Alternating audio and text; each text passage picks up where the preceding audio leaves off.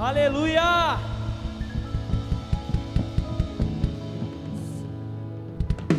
A paz, igreja linda! Que isso? Volta aqui para a terra, estão no céu ainda. A paz, igreja linda! Amém? Ai. Pode continuar aí a adoraçãozinha. Pedindo. Coloque de pé aí no seu lugar, por favor, em nome de Jesus. Vamos orar nesse momento. Feche seus olhos. Em nome de Jesus. E que nesse momento venha ser a vontade de Deus sendo feita nesse lugar, em nome de Jesus. Espírito Santo, em nome de Jesus, Pai. Nós oramos nesse momento, Espírito Santo, para que em nome de Jesus, Pai, que eu venha sair de cena, Espírito Santo, nesse momento. Para que em nome de Jesus, Pai, o Teu Espírito apareça nesse lugar, Jesus, hoje. Espírito Santo, para que o Seu nome, Jesus, seja adorado, glorificado e engrandecido, Senhor, em nome de Jesus. Espírito Santo, eu oro nesse momento, Jesus, por cada coração nesse lugar, Senhor. Para que em nome de Jesus, Senhor, cada coração, cada mente, Senhor, seja um terreno fértil, Senhor, nessa noite. Em nome de Jesus, Espírito Santo, que seja a terra fértil, Jesus, para que essa palavra que for derramada nesse lugar, Jesus, venha curar, venha libertar, venha trazer novas esperanças, Espírito Santo. Não porque sou eu que estou ministrando, porque eu não sou nada mas porque você está nesse lugar, Jesus. É você que é digno de toda a honra e de toda a glória, Senhor. Então apareça, Senhor. Apareça ainda mais, Senhor, hoje. Em nome de Jesus. Nós te desejamos e te queremos mais. Mais, mais, mais, Senhor. Fome e sede insaciável, Espírito Santo, essa noite. Que venhamos sair daqui essa noite, Espírito Santo, com uma fome, com uma sede insaciável, Senhor. Em nome de Jesus. E se você crê em nome de Jesus, aplauda o nome dele. Em nome de Jesus. Pode tomar o seu lugar, se assenta aí. Fique à vontade. Amém? Aleluia. Vamos lá então, né? Em nome de Jesus. Quero começar a palavra de hoje perguntando para vocês: quem aí tem propósito? Quem aí tem propósito? Aleluia. Nós todos temos um propósito, amém? Cremos nisso, né? Que nós estamos aqui por um propósito, né? Ninguém nasceu por acaso, ninguém nasceu só por nascer. Se você está aqui hoje, é porque existe um propósito sobre a sua vida. Amém? Gente, eu estou meio nervoso, né? Mas vai fluir em nome de Jesus. Eu quero que o Vini já solte aí o tema. Como eu perguntei, né? Todos aqui temos um propósito. Amém? Todos temos, né? E mais uma pergunta eu quero fazer para você. O que impede o seu propósito? O que impede o seu propósito essa noite? Eu quero que você feche seus olhos por um momento e se autoanalise aí. Feche seus olhos nesse momento, se autoanalise. O que tem impedido de você cumprir o seu propósito? O que tem te distanciado, que tem dificultado de você cumprir o seu propósito hoje?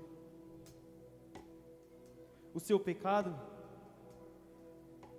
As circunstâncias? Ou seus medos? Ou seus sentimentos? A pergunta hoje é: o que impede o seu propósito? O que impede de você cumprir ele? O que impede de cumpri-lo? Pode abrir os seus olhos. Se autoanalisou aí? Conseguiu identificar? Então vamos para cima. Aperte seus cintos aí. Em nome de Jesus e bora. Muitos de nós, né, por vários motivos, muitas vezes somos impedidos de viver o nosso propósito, né? Isso não é uma verdade? Às vezes a gente é impedido de viver o nosso propósito. Talvez por um pecado, como eu falei, às vezes a gente peca e esse pecado nos condena, né? Às vezes, por conta das coisas que acontecem ao nosso redor, o nosso propósito é atingido. Por coisas que acontecem no nosso exterior, nosso interior é atingido. E por conta disso, muitas vezes a gente não consegue cumprir o nosso propósito. Né? E outras vezes são sentimentos. Sentimentos. Como é complicado quando fala de sentimento, né? Quando fala de alma, o bagulho fica louco. Mas às vezes as nossas emoções também nos afastam do nosso propósito. Porque essas emoções enchem o nosso coração, inundam o nosso coração e tomam o lugar de Deus no nosso coração né? E por vários outros motivos, né, que só você aí no seu íntimo conhece e sabe. Só você e o Pai conhecem. Mas chegou o momento de deixarmos tudo isso para trás e não mais permitir que as coisas que acontecem ao nosso redor, que o nosso pecado, que o nosso erro, que muitas vezes os nossos medos nos impeça de cumprir o nosso propósito. Amém? Mas muitas vezes a gente também se pergunta: qual é esse propósito? Né? Quem aí já se perguntou? Qual é o propósito que eu tenho? Para que que eu nasci? Quem aí já se perguntou? Só eu? Eu já me perguntei. Durante 15 anos da minha vida, eu me perguntei: para que que eu nasci? Para que que eu, né, vim ao mundo? E eu não consegui encontrar uma resposta. Mas o maior propósito de Deus é que através de mim e de você, o espírito de vida que um dia nos encontrou alcance a nossa geração. Alcance os seus filhos, sejam eles ateus, judeus, cristãos, gentis, simpatizantes, né? Todos os filhos de Deus, esse é o nosso maior propósito, é salvar vidas. O nosso maior propósito é o avivamento. Esse é o nosso maior propósito. Para a nossa geração, esse é o nosso maior propósito. É avivar o que talvez com o tempo se perdeu. Né? E isso é confirmado lá em Joel, no capítulo 2, no versículo 28 e 29. Abre aí na sua Bíblia.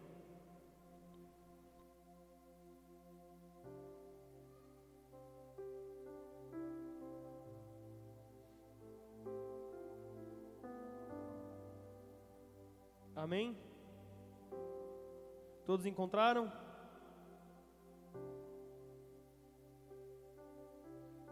Amém.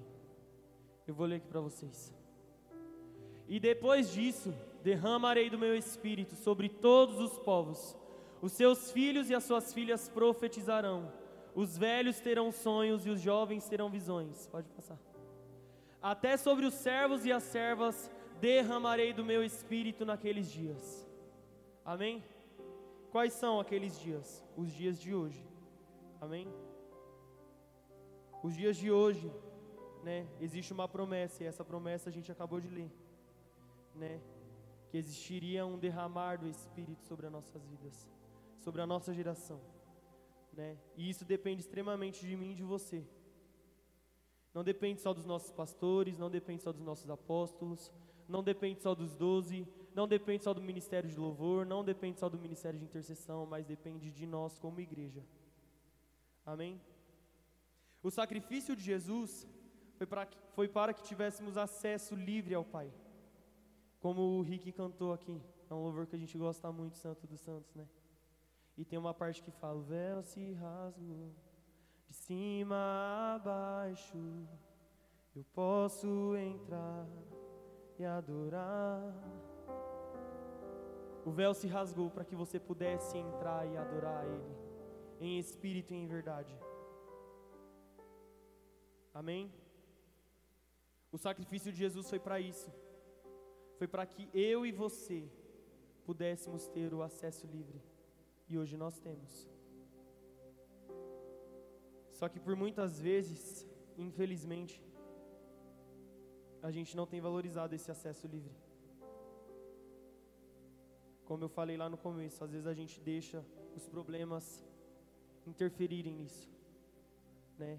Muitas vezes a gente deixa os problemas atrapalharem a nossa conexão com o Pai, né? E hoje, através de nós, o reino de Deus, ele precisa ser estabelecido na nossa geração, né? Ele precisa ser estabelecido na nossa geração. Mas é só através do ministério de louvor? Não, não é. Porque às vezes, quando eu não fazia parte de ministério, eu achava que assim, caramba, eu olhava pro, pro pessoal aqui em cima e eu falava, mano, esse povo aí não precisa de oração não. Os caras mó top, sobe lá em cima, abre a boca, o céu já desceu, a igreja subiu, tudo aconteceu. Só que hoje eu fazendo parte de ministérios, eu sei o quanto a gente precisa de oração. Às vezes a gente pensa que porque o pastor Rodrigo tem sempre uma palavra todos os domingos, sobe aqui, derrama sobre a nossa vida, ele não precisa de uma oração, ele não precisa né, de uma ajuda. Mas a liderança da igreja, ele, ela precisa de intercessão. Ela precisa de outras pessoas, né, que orem e que estejam ali juntos no mesmo propósito. Porque aqui aqui corre sangue, como aí também corre. Né? Nós somos todos seres humanos e nós precisamos juntos, né, estabelecer, né, o reino de Deus na nossa geração. Coloca aí, Vini, Isaías 6:8. Então ouvi a voz do Senhor conclamando: Quem enviarei? Quem irá por nós? E eu respondi: Eis-me aqui, envia-me. Esse versículo é muito forte, né? Como Isaías foi ousado aqui, né? Será que hoje eu e você estamos preparados para dizer para Jesus, se ele te perguntar: Quem eu enviarei? Quem irá guerrear por essa verdade? Será que eu e você falaríamos assim: Eis-me aqui, Jesus, envia-me? Será? Porque sempre existe um preço a ser pago existe um preço para você viver isso aqui, o reino de Deus. Né? E quando eu escrevi essa palavra, é como a gente fala, né? Em tudo Deus fala. Eu estava indo trabalhar, eu trabalhava lá em Osasco. E dentro do ônibus eu comecei a parar para analisar a minha vida. Como eu falei para vocês aqui no começo. E tipo, eu comecei a ver que tipo, o tempo estava passando e que talvez eu não, não estivesse cumprindo o propósito de Deus na minha vida. E aí foi quando o Espírito Santo veio e me, e me fez essa pergunta, que é o tema de hoje: O que te impede? O que impede o seu propósito? E eu parei para me analisar. E eu parei para analisar a igreja em si, que a igreja somos nós, amém? Eu parei para analisar a igreja. E o problema de muitos cristãos, meu Deus do céu, o problema de muitos cristãos é que eles vêm para a igreja porque tem medo de ir para o inferno e não porque quer viver a eternidade ao lado de Jesus. Quando Jesus ele me falou isso, foi um soco na minha cara. Eu falei, meu Deus. E esse versículo, né, quando eu fui escrever, né, me foi revelado. E eu parei para me analisar mais uma vez, eu falei, caramba, mano, será que se Jesus olhar para mim e falar assim, será que você pode guerrear por essa verdade? Será que eu estaria preparado para falar, estou aqui? Pode me enviar, né? E eu parei para analisar e eu vi que muitas vezes não. Né? E aquilo me doeu. E eu quero que isso hoje doa em você também porque é necessário a dor. A dor é necessária. Porque como o pastor Rodrigo ministrou no domingo passado, quando está doendo determinada situação, é aí que você vai se atentar a ela e vai procurar tratar, né? Então precisa doer isso em mim, em você. De se Jesus olhar para mim, para você falar bem assim: Eu posso te enviar? E a gente ter a resposta negativa no momento. O nosso maior medo não tem que ser ir para o inferno. O nosso maior medo tem que ser a gente morrer sem cumprir o nosso propósito. Esse é o meu maior medo. Hoje em dia, esse é o meu maior medo: de parar, analisar e olhar e falar: Meu Deus, o tempo está passando e eu não estou cumprindo o meu propósito, e a gente não sabe quando a gente vai. A gente não sabe quando pode ser a última adoração sua. Eu não sei quando pode ser a minha última oração. Eu não sei quando pode ser o meu último abraço. E talvez seja meio clichê, né? Por conta disso tudo que a gente tem vivido desde o ano passado. Que de começo seria quantos dias? 40, né? Seria uma quarentena. E já vai para mais de um ano e meio de pandemia. E o tanto de pessoas que perderam as suas vidas, o tanto de famílias que foram desconstruídas por causa desse vírus. E talvez muito deles, muitos deles não sabiam, como eu e você também não sabem, né? E tocando nesse assunto de pandemia, quando começou a pandemia e quando eu percebi que a gente não poderia mais estar aqui nesse lugar juntos, eu entrei em desespero. Porque eu olhei para mim e falei bem assim: meu Deus, a minha vida está aqui nesse lugar, se eu ficar longe eu vou morrer. E a questão também de, caramba, se eu não me cuidar, eu posso morrer, ou eu posso, o pior ainda, eu posso levar o vírus para dentro da minha casa e acabar matando alguém que eu amo. Então, foi um momento assim de muita loucura, eu acredito que para todos nós, né? E na pandemia eu sentia tanta saudade desse lugar. Eu vi assim a live, a gente vê o culto online, né? Você que está aí na sua casa também. A gente vê o culto, o culto online, mas não é a mesma coisa, né? Ou é? Para mim não é a mesma coisa, nunca foi. Né? E gente, eu sentia tanta saudade desse lugar. E eu sentia tanta sede, eu sentia tanta fome de cumprir o meu propósito, porque quando entrou a pandemia eu vi que hoje eu estou aqui, mas amanhã eu posso não estar. E a partir dali eu comecei a ter medo. Eu comecei a ter medo de se amanhã eu morrer, eu vou ter cumprido o meu propósito. Eu vou ter levado Jesus para a minha geração. Né? E, e, na época eu via muitas pessoas falando, né? Tipo, meu Deus do céu, quanta saudade, nossa, como eu quero que volte logo, não sei o quê. E a gente achando que ia ser só 40 dias, a gente já estava morrendo. E passou 40 dias, passou um mês, passou dois meses, passou três meses. E eu de verdade achei que não ia sobreviver. Mas aí tá. Chegou um momento que a pandemia ficou mais tranquila, né? E tudo voltou ao normal. A gente podia vir para a igreja. E quando eu cheguei aqui na igreja, eu não vi muito dos rostos que falava que sentia falta, eu fiquei muito triste também. Porque eu falei, meu Deus, as pessoas falavam que sentia tanta falta, as pessoas falavam que queria tanto voltar e agora que pode vir para a igreja, eles não vêm falavam: ai meu Deus do céu, dentro da minha casa eu não consigo adorar direito, ai porque não é do mesmo jeito, que saudade, deixa eu ir escondido, deixa eu ir clandestino, eu falava para os pastores. Deixa eu ir clandestino para a igreja, por favor, mas deixa eu ir.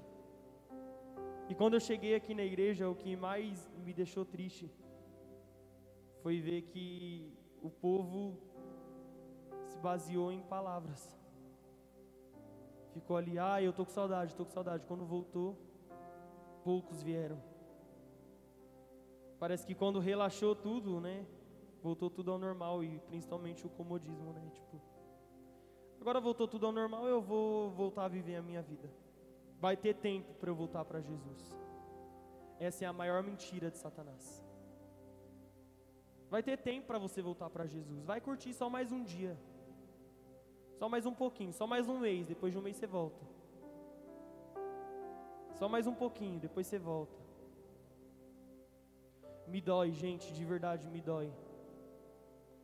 Eu sabia que existem jovens que falavam e pensavam dessa forma. Um dia eu volto, vai ter tempo. Foi para uma tabacaria ou foi para um baile, ou foi para uma resenha, ou para uma revoada e não voltou. Então, nosso propósito é esse: é levar a verdade que a gente conhece para essas pessoas e não deixar com que, como eu disse, os nossos problemas interfiram nisso. Eu era muito assim, quando eu errava, eu falava: Meu Deus, eu não vou orar por ninguém. Porque se eu orar, mas o Espírito Santo vinha e me falava: Mas se for hoje que você for orar, for orar por alguém, você vai salvar essa pessoa. E se você não for, essa pessoa pode morrer. Porque você errou, você não quer ir. O seu chamado é esse: é orar, é lutar, é guerrear por vidas. Existem pessoas lá fora morrendo. E eu não quero que essa ministração seja algo pesado.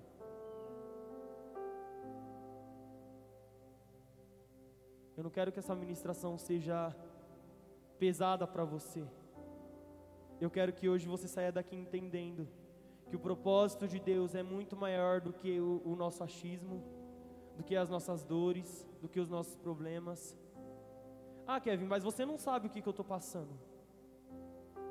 Você não sabe o que acontece comigo quando eu estou sozinho lá no meu quarto. Você não sabe quantas vezes eu já chorei e você entendeu o porquê. Tá, mas e aí? Pastor Henrique aqui, um homem de Deus, né? Se levanta aí, pastor.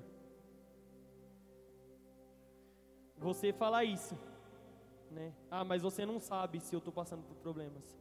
Mas você já parou para pensar que ele também pode estar passando por problemas? E talvez maiores do que o seu? E que todos os domingos, todos os dias, ele está aqui em cima do altar para derramar sobre a sua vida. Por quê? Porque ele entendeu. Ele entendeu que o propósito dele é maior do que a dor. Ele entendeu que por mais que ele esteja sangrando, o propósito dele é curar. Ele entendeu que por mais que muitas das vezes a vontade dele era de desistir, ele precisava continuar. Porque ele sabe de onde Deus tirou ele, ele sabe o quanto de Henriques por aí precisam ser salvos.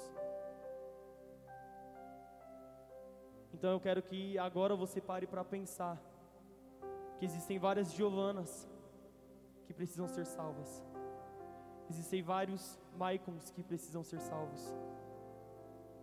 Existem vários Kevins por aí que ainda também precisam ser salvos. Né? E assim, sempre quando alguém me pergunta, né, como foi que, que você se converteu, né, quando pergunta da minha caminhada com Jesus, eu sempre falo do primeiro culto em que eu senti verdadeiramente a presença de Deus. E ali eu entendi o porquê que eu havia nascido. E eu vou contar resumidamente para você. Eu era um jovem de 15 anos de idade, hoje eu tenho 18. Eu era um jovem de 15 anos de idade, estava totalmente perdido, a minha família totalmente destruída. E assim, eu não via sentido naquilo tudo. E eu olhava para minha situação assim e eu falava: Meu Deus, por que, que eu nasci? Sabe quando você se pergunta assim, de verdade mesmo? Para que, que eu nasci? Aí, enfim, né? 15 anos da minha vida eu passei me perguntando.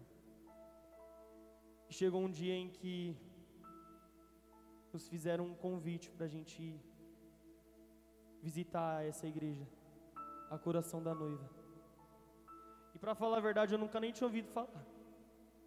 Falei, nem. Nunca nem ouvi falar desse lugar. E tipo, a igreja era lá embaixo, ainda lá, lá na. Lá, eita. Lá na Lucinda Pires. Era lá embaixo ainda, lá perto da Ocean Tour. E todas as vezes que eu passava pra, né, naquela rua e eu olhava para dentro da igreja, eu não sabia que era uma igreja, eu achava que era uma balada. eu achava. Mas aí, né, nos fizeram um convite e quando eu vi que era essa igreja, eu era do mundo, mas eu era religioso. E eu nem sabia. Quando eu cheguei, eu fiquei olhando assim, falei, mano, essas paredes tudo preta, essas luzes, esse povo louco ador... que eu não achava, eu não sabia que era adoração, né? Para mim eles estavam fazendo graça. Falava, para que isso tudo? Pra que ficar balançando o cabelo, que na época tinha bastante, né, pessoa com cabelão grande. Só algumas mulheres, né, que ainda tinham cabelo pequeno por causa do propósito que haviam feito. Mas tinha um pessoal usando uns cabelão lá que eu falava, mano, pra que ficar balançando o cabelo desse jeito? Parece um bando de roqueiro, um bando de povo louco, Deus me livre. Preconceituoso, religioso, estando desviado, né? Estando desviado. E na primeira vez que eu fui, a única coisa que eu consegui reparar foi isso. Eu fui um telespectador naquele dia. Eu não adorei, eu não abri o meu coração, eu não senti a presença. Eu só questionei o porquê que aquele povo era daquele jeito. Mas ali eu não sabia. Mas algo havia sido plantado dentro de mim. Né? Eu nunca tinha visto jovens adorar daquela forma. A minha realidade era totalmente diferente. Eu via jovens usando droga, saindo na mão, a minha realidade era essa. Quem nasceu na favela sabe como é, né? Que é só isso que rola. E a minha realidade era essa. E quando eu vi aqueles jovens adorar daquela forma, e tipo, meu Deus do céu, né? Fiquei escandalizado de primeira. Mas algo ali dentro de mim queimou. Volta lá mais uma vez. E eu voltei, né? Depois de, eu acho que uns dois cultos. E eu era tão sem vergonha, vou falar para vocês, vou confessar meu pecado aqui. Fui nesse dia, fiquei lá, né, vendo só a situação. No outro domingo eu estava bebendo, comecei a beber, era uma hora da tarde. Eu fui parar às 5 horas da manhã de segunda-feira, com 15 anos de idade, tá? Era uma criança. E aí, depois de um tempo eu voltei. E o tema da palavra era a pastora Sônia que estava ministrando, que eu achava que era a Deise ainda. Porque parece, né? Aí era a pastora Sônia que estava ministrando. E o tema da palavra era tá osso. Quando eu vi a palavra assim, eu falei, mano, mais uma vez já julgando, né? Falei, mano, que igreja é essa que ministra tá osso, mano? Fala gíria aí, nada a ver. Mas enfim. E ela começou a ministrar e ela falou sobre o vale de ossos secos, né? da visão do profeta lá que teve, né, a visão sobre o vale de ossos secos. E o vale de ossos secos não era nada mais nada menos do que um exército que havia sido morto, né? Eram pessoas que haviam morrido ali na batalha. E ela começou a ministrar, eu não lembro exatamente tudo, mas eu lembro do momento em que o Espírito Santo me tocou. Eu lembro exatamente a forma como ela brincou. Ela ministrando pegou, parou e falou bem assim: Agora eu quero que você se levante, tire todas as cadeiras, porque se eu não ministrar, não sou eu, porque eu sou a doida dos atos proféticos. Ela falava desse jeito, até hoje, né? Aí eu peguei, levantei, a Laura ainda estava comigo, a minha prima, que está aqui também, né, no louvor, faz parte aqui do louvor. Nós estávamos juntos nesse dia. Aí nós pegou, levantou, tirou tudo das cadeiras, a igreja toda vazia de cadeiras e o povo tudo em pé. E ela pegou e falou bem assim: agora você vai se deitar no chão, coloca sua cara no pó. Porque profeticamente você vai representar esse exército que estava morto. E hoje Jesus vai te ressuscitar. Aí eu peguei, olhei para a cara da Laura assim, falei, eu não vou deitar não. E ela olhou para minha cara, ela também falou, você jurou que eu vou deitar, né? Ela tava de calça branca e nós era só o orgulho, viu? Aí nós pegou, falou, não vou deitar. Só que nós estava bem no meio da igreja assim, né? Quando nós olhou pro, pro redor tudo assim, todo mundo deitado e nós teve que deitar. Falei, mano, que saco, é a humilhação que eu tenho que passar vindo para a igreja, né? Só reclamando, mas aí tá bom, né? Peguei e deitei. Coloquei minha cara no chão, no pó mesmo. E ela pegou e falou pro pessoal que era do mídia, né? Falou: coloca aí um fundo de vento que vai representar o sopro de Jesus sobre a sua vida nesse momento. E eles colocaram e ela começou a profetizar: ressuscita agora e não sei o que, que você vai ressuscitar e você vai né, se levantar e você vai guerrear por essa verdade e tal. E gente, vocês vão rir da minha cara. Mas eu senti um bagulho tão louco que eu nunca havia sentido na minha vida. Começou a subir um arrepio assim pelas minhas pernas e eu, e eu comecei a me tremer todo. E era um negócio louco, eu, meu Deus do céu, o que está acontecendo? E foi faltando ar e eu todo tremendo, deitado no chão e ela declarando que eu ia ressuscitar e não sei o que, e aquilo entrava dentro de mim de uma forma, eu, meu Deus do céu, é agora. E, eu, e um ponto, tá? Eu era ateu. não acreditava em Deus. Não acreditava assim, né? Eu era revoltado, né? essa é a verdade. Porque ateu, né, não, não liga, né? Eu ligava muito. Eu era revoltado com Deus, né? E aí, ali eu peguei e comecei a entender que a presença de Deus ela era muito mais real. E que ele estava muito mais perto do que a pele em meus ossos. E ali ela declarando e declarando e declarando e enfim, entrei no manto lá e senti como se eu tivesse verdadeiramente ressuscitado. E ela falou: "Você que já sentiu, né? Você que sentiu que foi ressuscitado, que você recebeu vida novamente, se coloque de pé". Eu me coloquei e naquele dia eu entendi o porquê eu havia nascido. E eu vou falar para você hoje porque você nasceu. Você nasceu para guerrear por uma verdade, por uma causa.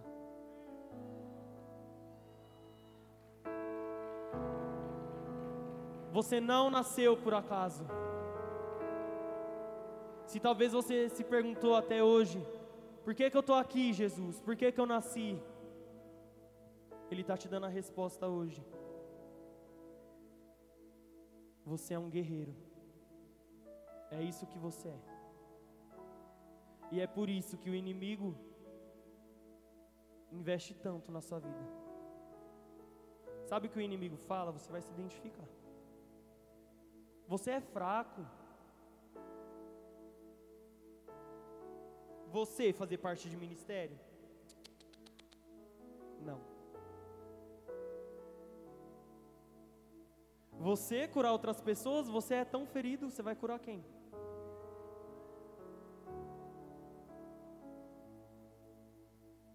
É isso que ele fala, que você é um derrotado. E muitas vezes a gente escuta o que ele fala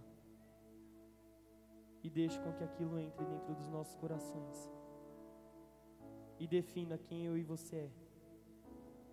E o Espírito Santo está ali falando: Filho, você é forte. Filho, eu te levantei para uma geração. Filho, se levanta, você é, é pai de multidões. Você nasceu para guerrear por uma verdade. Ele está ali gritando praticamente para você ouvir. E você coloca um bloqueio no seu coração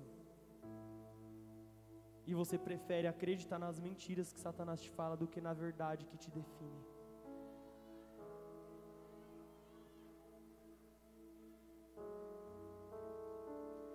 Como eu falei, é através de nós. Precisa ser através de nós.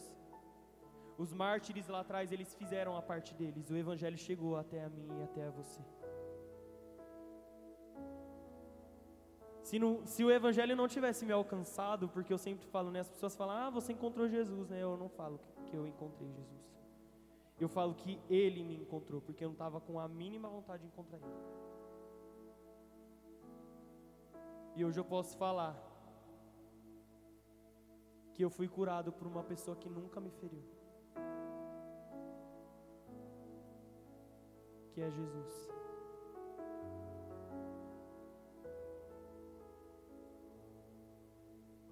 Né? E como eu estava falando, os mártires lá, lá atrás, né, eles fizeram a parte deles. Eles morreram. Jesus morreu para que o Evangelho chegasse até você. Para que você fosse alcançado. Se você está aqui hoje, é para isso. É para ouvir isso. Essa palavra é para você. Jesus, Ele quer te lembrar de quem você é hoje.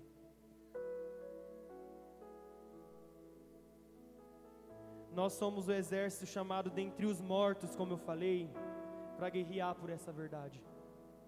Nós éramos como o vale de ossos secos. E sobre nós foi estabelecido isso. Ossos se juntem. E sobre os ossos, nervos. E sobre os nervos, a carne. E sobre a carne, a pele. E principalmente, o sopro de vida. Talvez hoje muitas coisas dentro de você tenham se encontrado morto.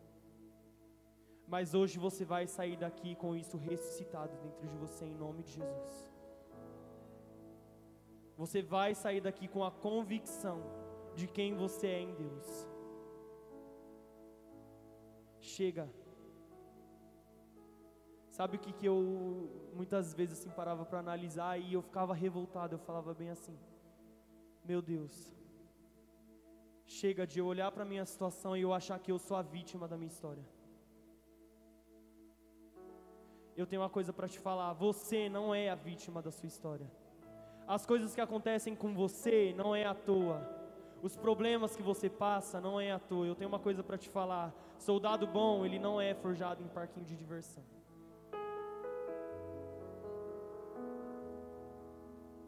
E eu preciso te falar que até a pessoa mais pura, que foi Jesus que passou aqui na terra, ele precisou passar por um momento difícil para ele viver o propósito dele. Após ele ter se batizado, sabe o que, que aconteceu? Alguns sabem. Ele foi levado ao deserto. Só que ele poderia olhar para aquela situação e falar bem assim: Meu Deus, por que, por que pai? É porque ele era Jesus. por que, pai? Você está permitindo que o diabo me faça passar por essa situação, como muitas vezes a gente fala. Só que eu tenho mais uma coisa para te falar. Quem levou Jesus ao deserto não foi o diabo, não, foi o Espírito. Essa prova que você está passando não é o diabo, não. É o Espírito de Deus te preparando para o propósito que existe sobre você. E você quer uma boa notícia? Eu vou te falar. Quanto maior a dificuldade, a prova, maior é o propósito que está sobre você. Maior é a vitória que Jesus tem para entregar para você. Vocês entenderam? Soldado bom não é forjado em parque de diversão. Quem aqui já viu ou sabe mais ou menos como que é lá no exército? no exército físico lá, os caras que vão, né, e se alistam. Eu não entendo nada. Tanto que eu fugi. Falei, não vou. Eu nasci para ser guerreiro, mas no mundo espiritual, no físico eu quero ficar na graça. mas quem se alistou, né, e quem já, já participou, né, de alguma coisa relacionada ao exército, guarda-mirim, essas coisas, sabem que para fazer parte desses negócios assim, o bagulho é louco. Os caras apanham. Eles poderiam falar, mas por que, você está me batendo? Eu me, eu me prontifiquei a estar tá aqui para ajudar vocês. E, e os caras lá, eles não falam não lá, eles estão ignorando tão mesmo. Você vai apanhar porque você precisa adquirir resistência. Para que quando você esteja em combate, você não venha cair. Então você consegue entender? É a mesma coisa no mundo espiritual. Se você está passando por um momento difícil, se está doendo, é porque Deus ele está ele tá criando em você resistência para que na hora que você estiver passando pela luta, você não caia, você permaneça de pé. Vini, pode colocar aí o outro versículo. Isaías 13, 3 e 4. Eu mesmo ordenei aos meus santos para executarem a minha ira. Já convoquei os meus guerreiros, tem guerreiros de Jesus aí? Os que se regozijam com o meu triunfo. Escutem, há um barulho nos montes como de uma grande multidão. Escutem, é uma gritaria entre os reinos, como nações formando uma imensa multidão. O Senhor dos exércitos está reunindo um exército para a guerra. Você é esse exército. Ele está reunindo o exército para a guerra. O momento difícil não é para te matar, não, irmão. Para de se vitimizar. Talvez essa palavra seja dura, para mim também foi. Mas como eu disse, você não é a vítima da sua história. Você foi criado para vencer. Se você está aqui, você é mais que vencedor. Você entende isso? Cientificamente falando, porque tem umas pessoas que não acreditam no espiritual, eu vou falar cientificamente. Cientificamente falando, quando sua mãe vai engravidar, são liberados 200 milhões, né? Ou mais, milhões. Não sei a conta exata porque eu não não sou de exatas, eu sou de humanas. Mas são milhões numa guerra para fecundar o óvulo, não é isso que a gente aprende? São milhões. Não são só mil ou dez, são milhões. Então, quando a palavra de Deus diz que você é mais que vencedor, ela é muito real, é muito verdade. Porque se você está aqui, você venceu milhões antes mesmo de você nascer. Você foi o mais forte. Você nasceu, porque você foi o mais forte. Agora vocês conseguem entender essa passagem? Você é mais que vencedor? Porque desde lá, né, quando foi ocorrer a fecundação, você venceu milhões de outros seres ali que poderiam existir. Mas eu já ouvi pessoas falarem: Nossa, mas eu nasci, né? Mas no meu lugar poderia ter nascido o cara que descobriria a cura para o câncer. Mas no meu lugar poderia ter nascido um médico que cuidaria bem de outras pessoas, que salvaria vidas. Talvez no meu lugar poderia ter nascido o cara que ganharia o troféu Nobel da Paz lá, da paz mundial. O cara que estabeleceria a paz mundial. Mas você nasceu. Eu nasci para cumprir um propósito. E esse propósito você já entendeu, porque eu já te falei aqui.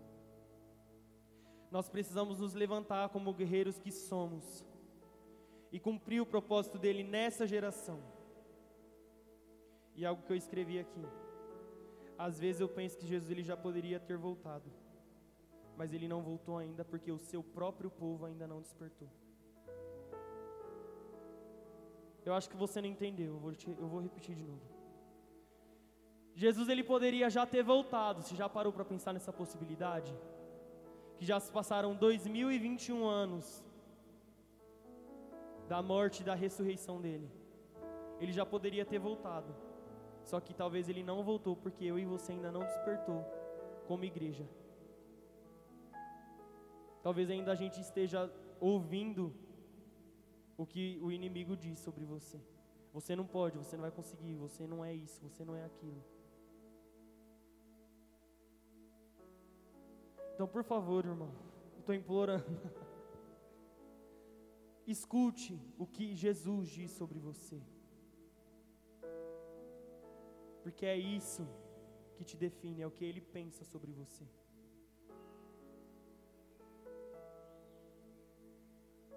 Jesus ele não te criou para ser só mais um.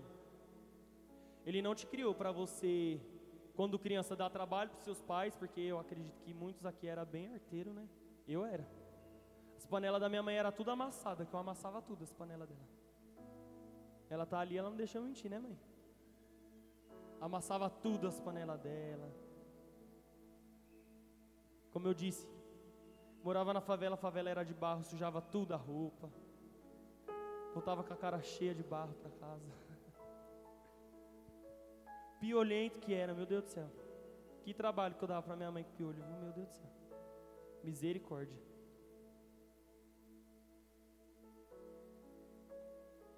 Mas eu não, eu não nasci apenas para isso. Você não nasceu apenas para isso. Para quando criança dar trabalho para sua mãe, para quando adolescente achar que o mundo é todo contra você, porque eu passei por essa fase e às vezes ainda passo. Estou confessando mais algo aqui para vocês. Sabe aquele sentimento de às vezes que a gente para para analisar assim e fala: caramba, mano, parece que tudo é contra mim, nada acontece. Parece que todo mundo é contra mim, todo mundo me odeia, ninguém me ama. Ai, Jesus, ó vida. Ó céus, ó terra, para, mano. Você não nasceu para quando adulto trabalhar que nem um doido, não ter tempo para nada, pagar boleto, pagar cartão de crédito, pagar a dívida, ter filho, envelhecer e morrer. Não foi para isso que você nasceu. E o que Satanás ele quer que eu e você acredite é que foi para isso que a gente nasceu para nascer, crescer, trabalhar, pagar boleto, dívida e morrer. envelhecer, né? Antes de morrer, talvez. E morrer. O maior plano de Satanás é esse: é te enganar a sua vida inteira, para que você passe por ela e quando você chegar lá no final, você perceber que você não cumpriu o que, o que Deus ele tinha para sua vida. Só que hoje Jesus ele me colocou aqui porque eu sou melhor do que alguém não. Se eu estou aqui é porque eu sou um dos piores. Porque pensa numa pessoa improvável, gente. Quem é próximo de mim sabe como eu sou. Melhor do que ninguém, o pessoal que mora comigo dentro da minha casa sabe como eu sou. Pensa numa pessoa improvável. Sou eu. Mas são esses que Jesus quer. São os que o mundo menospreza. São os que são sem valor para o mundo. Lembra daquela passagem que diz: Eu chamei os que não são para confundir os que são. Chamei os loucos para confundir os sábios. Somos nós. Eu vou falar mais uma verdade aqui para você. Jesus, ele veio para morrer pelo povo judeu. Não foi isso? Não foi isso, pastor Edivar? Conhecedor da palavra, lindo. Ele veio para morrer pelos judeus. Só que o povo que ele veio para se entregar, para refazer a aliança deles com Deus, eles mesmos crucificaram Jesus. E quando eu via, né, que sempre, quando tem a, a, a Sexta-feira Santa lá, a Semana Santa, sempre passa, né, o filme de Jesus na Globo, ou na Record, sei lá. Mas sempre passa, né? E quando eu via aquele povo que Jesus desceu, mano, Jesus ele não tinha obrigação não, de verdade mesmo. Jesus ele não tinha obrigação de se entregar por mim, por você.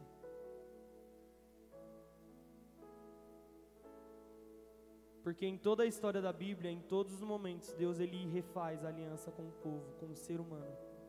E em todos os momentos, no momento mais oportuno, o ser humano vira as costas para Deus. Só que o amor de Deus por mim e por você é tão grande que ele entregou o seu único filho, e talvez isso para você também seja clichê, mas eu quero que você se coloque na posição de pai nesse momento. Quem é pai e quem é mãe aqui de filhos carnais? Eu acredito que ninguém entregaria. tem, pessoas, tem pessoas que têm apenas um filho, tem pessoas que têm mais, mas eu acho que ninguém entregaria um filho por um monte de pessoas que na história toda da Bíblia virava as costas para. A gente, muitas vezes, a gente como líder, muitas vezes se frustra, né? Caramba, eu ajudei, levantei a pessoa, né? A gente orienta, mostra e quando a gente menos espera, a pessoa está lá, comendo o próprio vômito, que nem a pastora Sônia fala. Gente, de verdade eu fico revoltado, a minha vontade é de socar a pessoa. Mas aí eu lembro, né? Amar como você me ama. Aí eu tenho que amar. Mas assim, Jesus ele não tinha obrigação de descer. Ele era o filho unigênito, a glória era toda dele. Só que ele decidiu descer por mim e por você. Deixou de ser unigênito e se tornou primogênito para que eu e você tivéssemos vida. Você consegue entender a dimensão disso? Talvez a gente escuta isso sempre, né? Mas a gente não para para tentar entender a dimensão de tipo, mano, uma pessoa se entregou por mim, cara. O filho de Deus se entregou por mim, mano.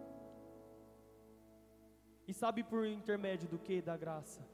E sabe o que é a graça? É o favor imerecido. É o favor imerecido. Não adianta, a gente nunca vai merecer. Eu não mereço. A Aninha não merece. A minha mãe não merece pastor Alan não merece. Só que é aí que está. Sabe por que, que o povo judeu crucificou Jesus? Porque eles não entendiam o sentido da graça, eles achavam que eles mereciam. Eles achavam que eles mereciam o sacrifício. E é aí que entra a gente, os alcançados pela graça. Nós fomos alcançados. Eu fui alcançado pela graça, que é o favor imerecido. E eu vou te explicar o segredo da graça. A graça não é para quem acha que merece, mas para quem sabe que precisa. Não é para quem acha que merece, é para quem sabe que precisa. Amém? E como eu estava falando, o que Satanás ele diz é o quê? Que a gente não é nada, né? Que nós não somos nada. Mas eu vou te provar mais uma vez o que Jesus ele diz sobre você. Coloca o próximo versículo aí, Vini.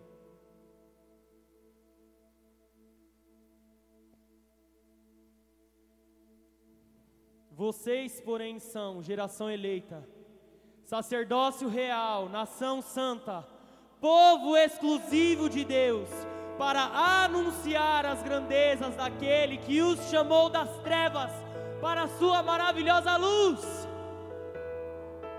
Olha o que ele diz sobre você, meu irmão. Aplauda o nome dele, porque isso é motivo de alegria.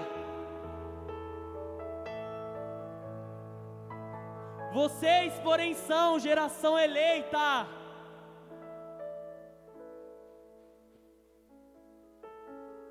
Quando Satanás fala que você não é nada, que você não tem valor, que você é o que o seu erro diz, olha o que ele diz sobre você. Manda um beijo para a palavra aqui, meu pastor. Manda um beijo para a palavra. Gente, de verdade, cara assim: Eu profetizo sobre a mim e sobre a sua vida. Sendo um mísero servo, eu não sou nada. Mas pelo poder que há no nome de Jesus, eu profetizo sobre nós que nós não seremos mais os mesmos. Porque hoje a gente vai sair daqui entendendo quem a gente é. A nossa adoração não vai ser mais a mesma a nossa forma de conversar com o Pai não vai ser mais a mesma.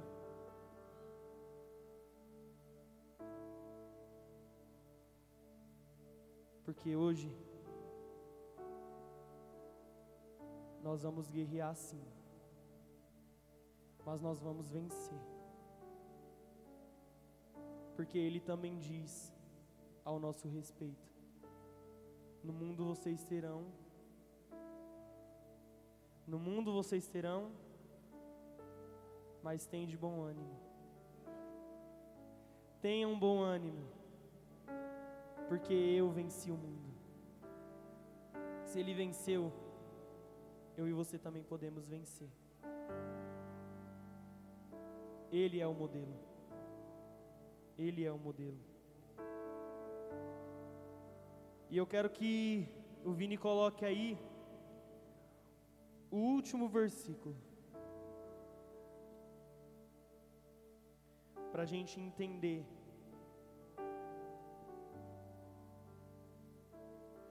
Por isso não desanimamos, embora exteriormente estejamos a desgastar-nos, interiormente estamos sendo renovados dia após dia, pois os nossos sofrimentos, leves e momentâneos, leves e momentâneos, estão produzindo em nós uma glória eterna que pesa mais do que todos eles.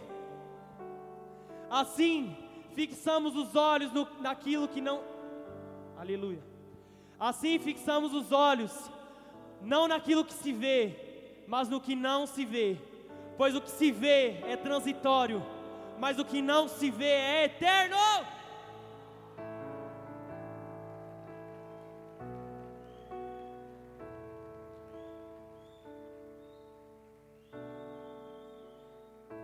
Gente, isso daqui é só uma fase.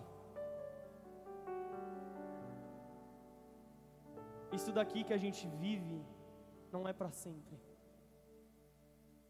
Isso aqui não é para sempre. Isso aqui, vem, né? Não é para sempre.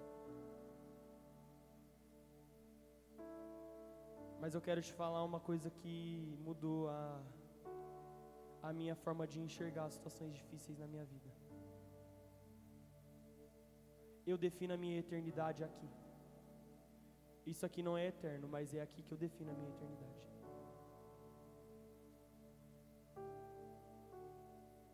Você consegue entender isso, igreja? Você consegue entender isso, guerreiro?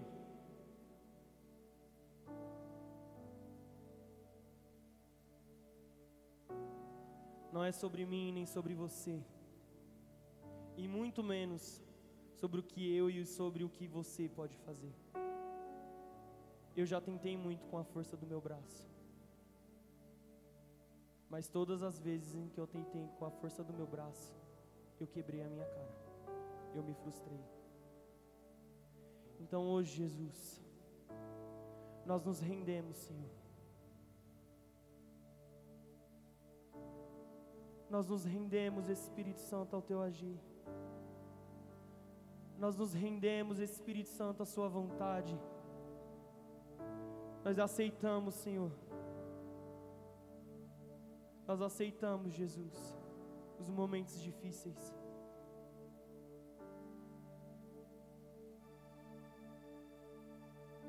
Hoje eu quero declarar por nós, Jesus, que nós aceitamos os momentos de dores. Nós aceitamos, Jesus, nos renunciar todos os dias por Sua causa. Nós aceitamos, Jesus, tomar a nossa cruz, negar a nós mesmos e te seguir. Porque é difícil te seguir, Jesus. É muito difícil te seguir. Mas é impossível te deixar assim. É impossível te deixar, Jesus. Feche seus olhos nesse momento e levante as suas mãos. Eu quero que você sinta isso que eu estou sentindo nesse momento. Comece a declarar que você se rende. Espírito Santo, nós nos rendemos.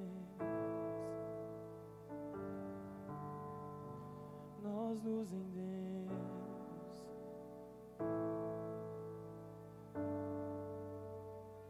nós nos rendemos.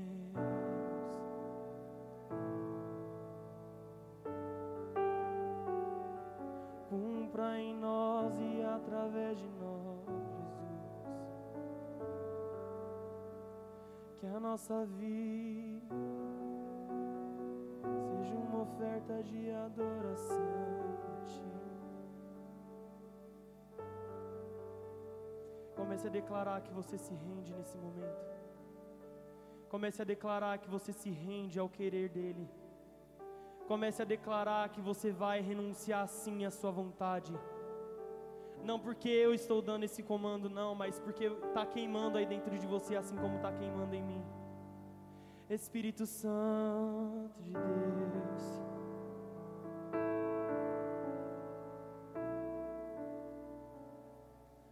Nós nos rendemos.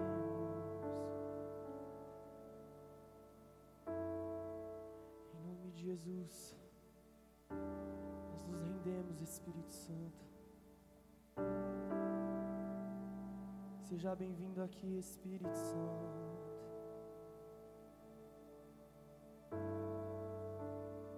Seja bem-vindo aqui.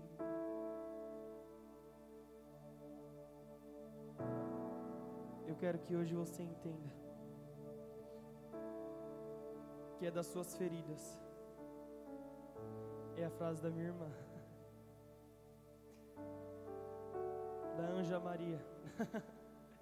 da nossa anja. Eu quero falar para você que é das suas feridas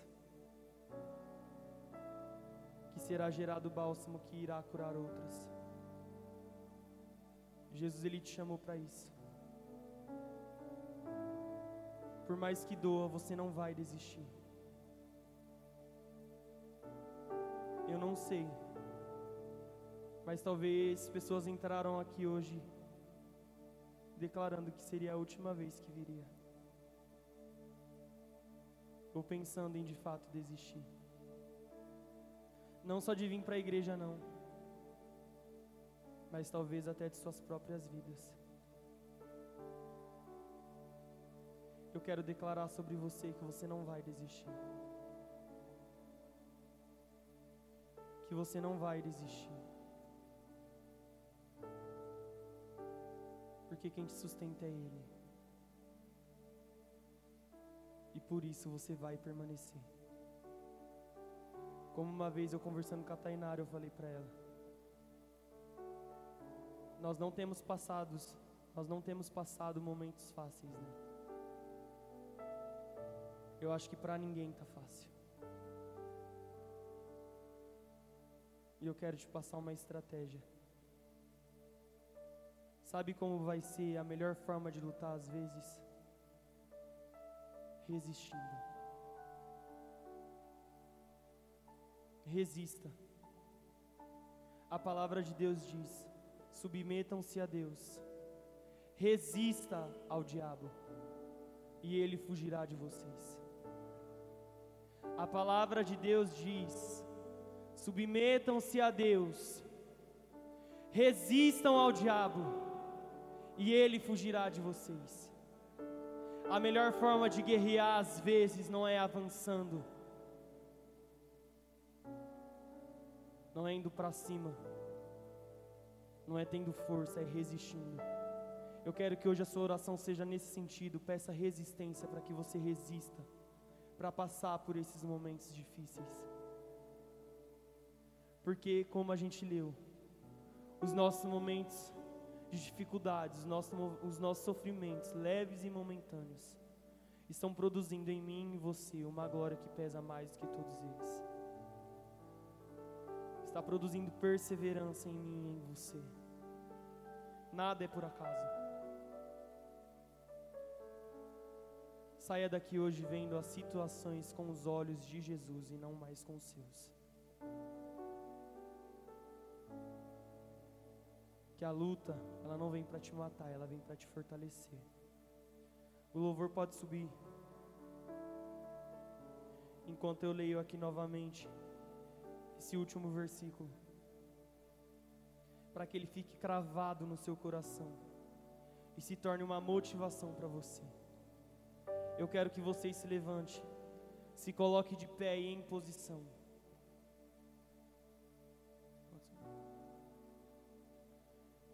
Porque hoje você vai guerrear.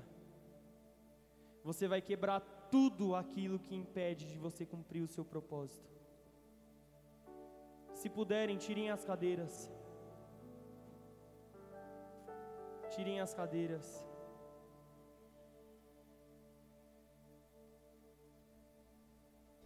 Mas não dispersem em nome de Jesus.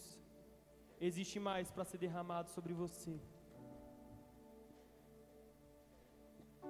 Nós iremos fazer aqui agora um ato profético.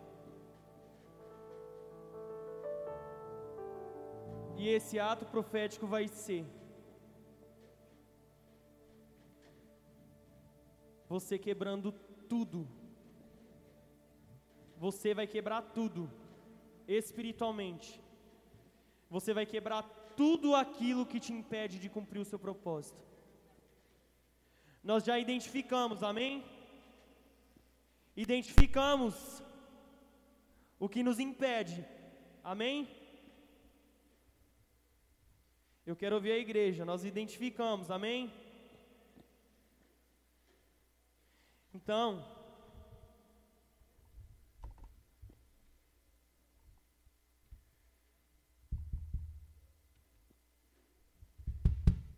Você vai se colocar na posição de guerreiro que você é. E você vai entrar. Você vai ter uma experiência diferente hoje. Porque você vai arrancar do seu caminho tudo aquilo que te impede. Venham aqui para frente, toquem no altar. O altar fortalece. O altar cura.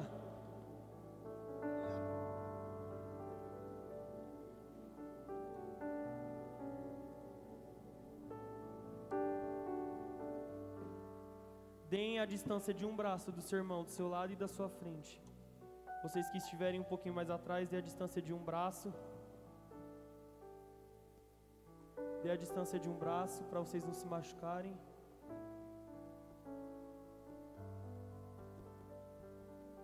Em nome de Jesus.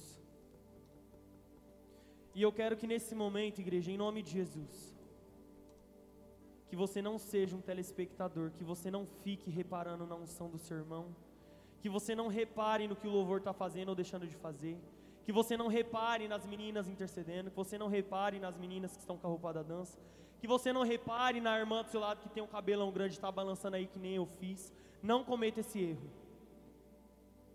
Eu quero que esse momento seja você e Deus. Seja você e Deus. Em nome de Jesus. Então que você venha entregar uma adoração verdadeira e sincera em nome de Jesus. Porque é isso que Ele quer de você hoje. Em nome de Jesus. Amém? Então vamos para cima. Coloque a sua armadura. Porque você vai guerrear agora pela sua vida. Pelo seu propósito. Em nome de Jesus nome de Jesus.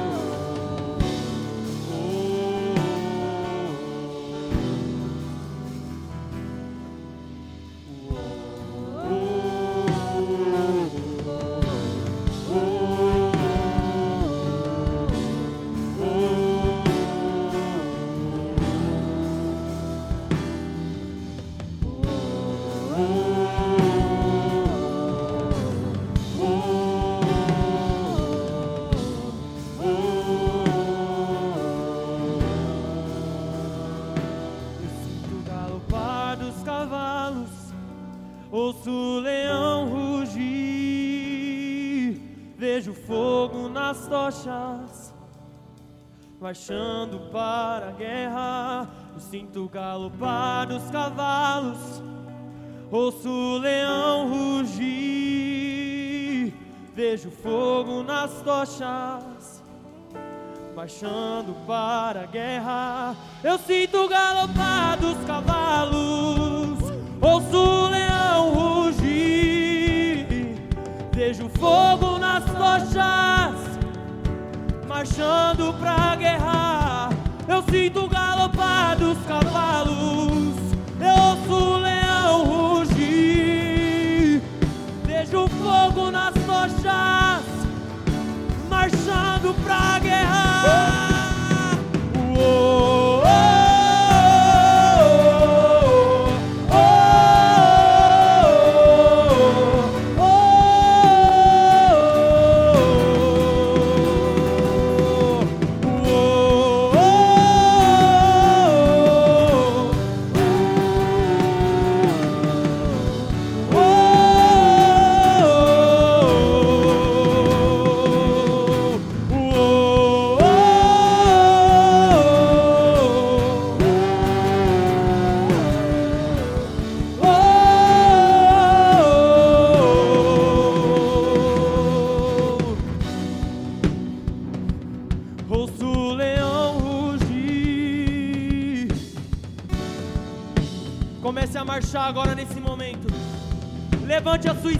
Comece a marchar nesse momento, como o exército que você é.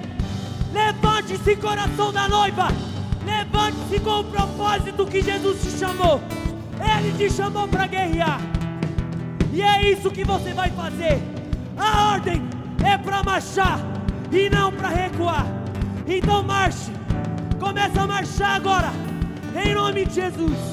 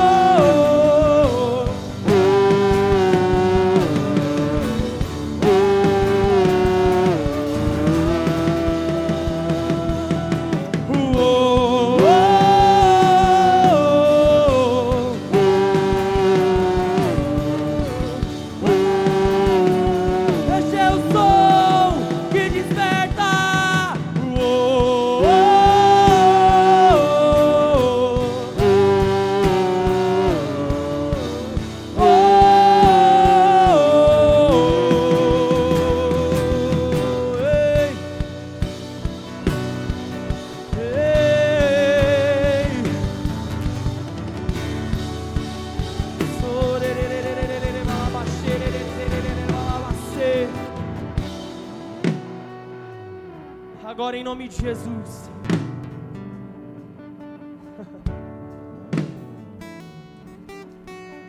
Talvez vocês não saibam,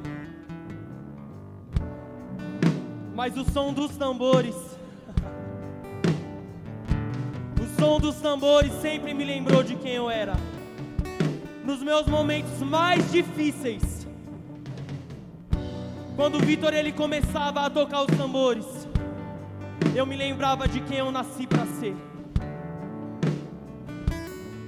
Quando ele toca os tambores, não é para se amostrar não, para você que pensa isso.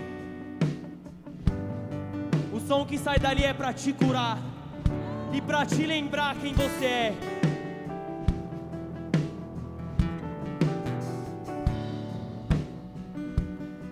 E conforme o som dos tambores, você vai marchar. Em nome de Jesus.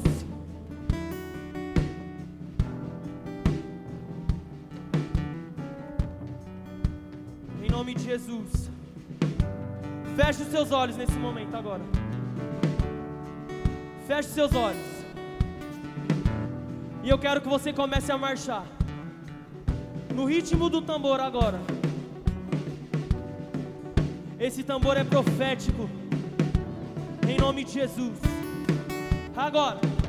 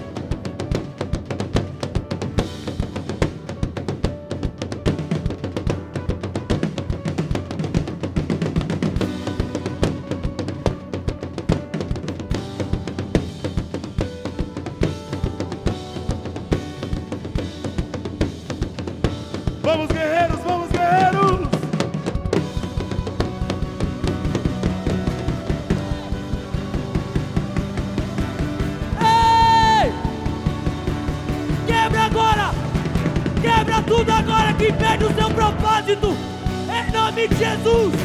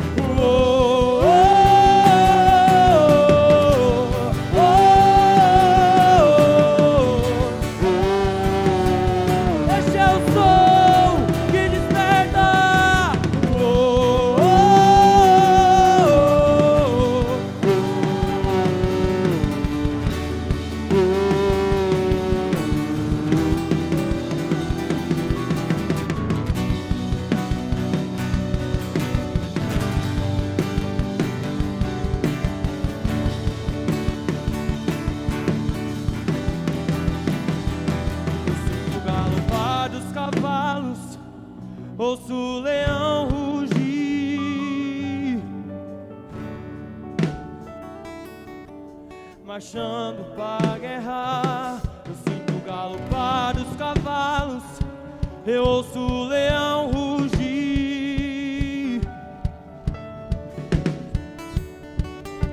Marchando pra guerra,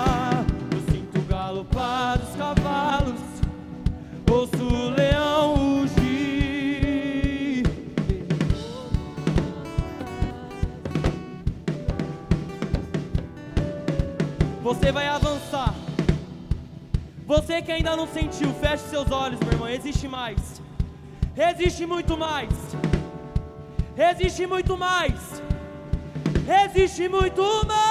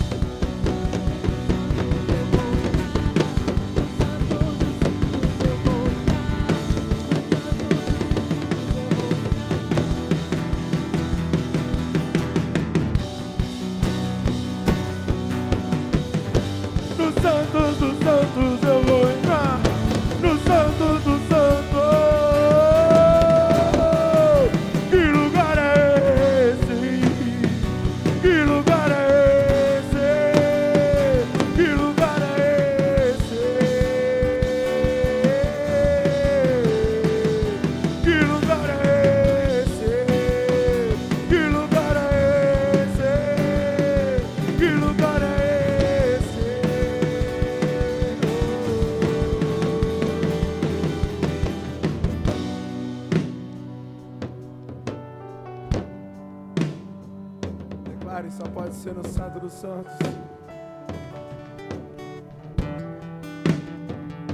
Só pode ser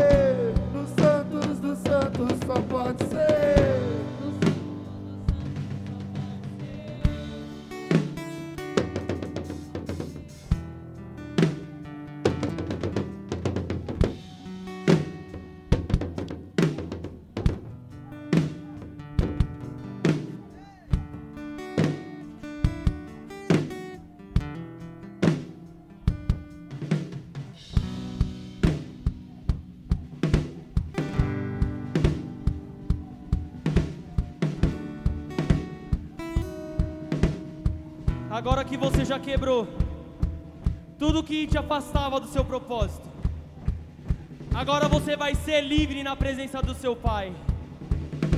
Agora não existe mais nada que te impeça. Agora não existe mais nada.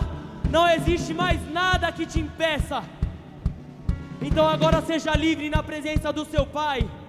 Em nome de Jesus.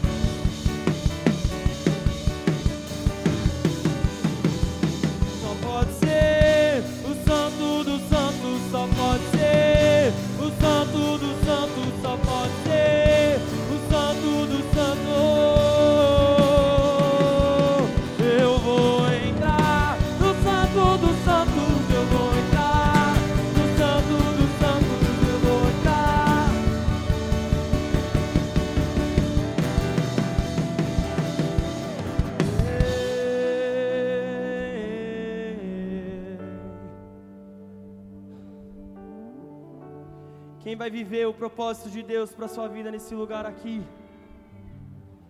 Não existe mais nada que te impeça. Agora não existe mais nada que te impeça. Você é livre. Você é livre. Em nome de Jesus.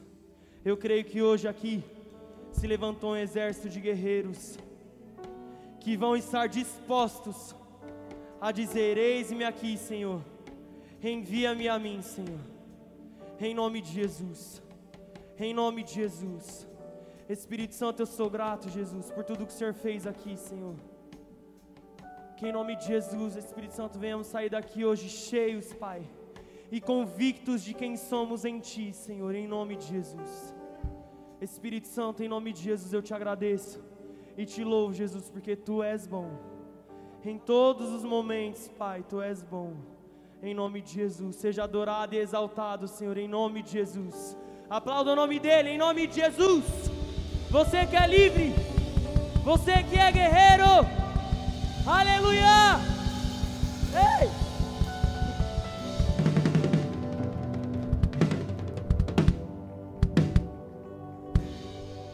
Aleluia! Quem é louco por Jesus, dê glória a Deus. Então, meu amado, olha para a pessoa que está ao seu lado, em nome de Jesus, e fala assim para ela que não é nem o começo ainda. Jesus tem muito mais para fazer na sua vida, amém? Vamos encerrar aqui então, em nome de Jesus, só deixando alguns recados, querido. Para quem está fazendo o curso de IDL, Escola de Líderes, nessa terça-feira não haverá culto devido ao feriado, amém? Então não vai ter o curso, em nome de Jesus. E lembrando que o nosso encontro com Deus está muito próximo. Quem ainda aí não foi para o encontro, querido, se adiante em nome de Jesus. Procura a sua liderança, procura a recepção lá para se informar a respeito. As datas são 24, 25 e 26 de setembro, em nome de Jesus, para que você possa ainda mais estar sendo cheio do poder e da graça de Deus, em nome de Jesus. Aleluia! Cantina lá vai estar aberta.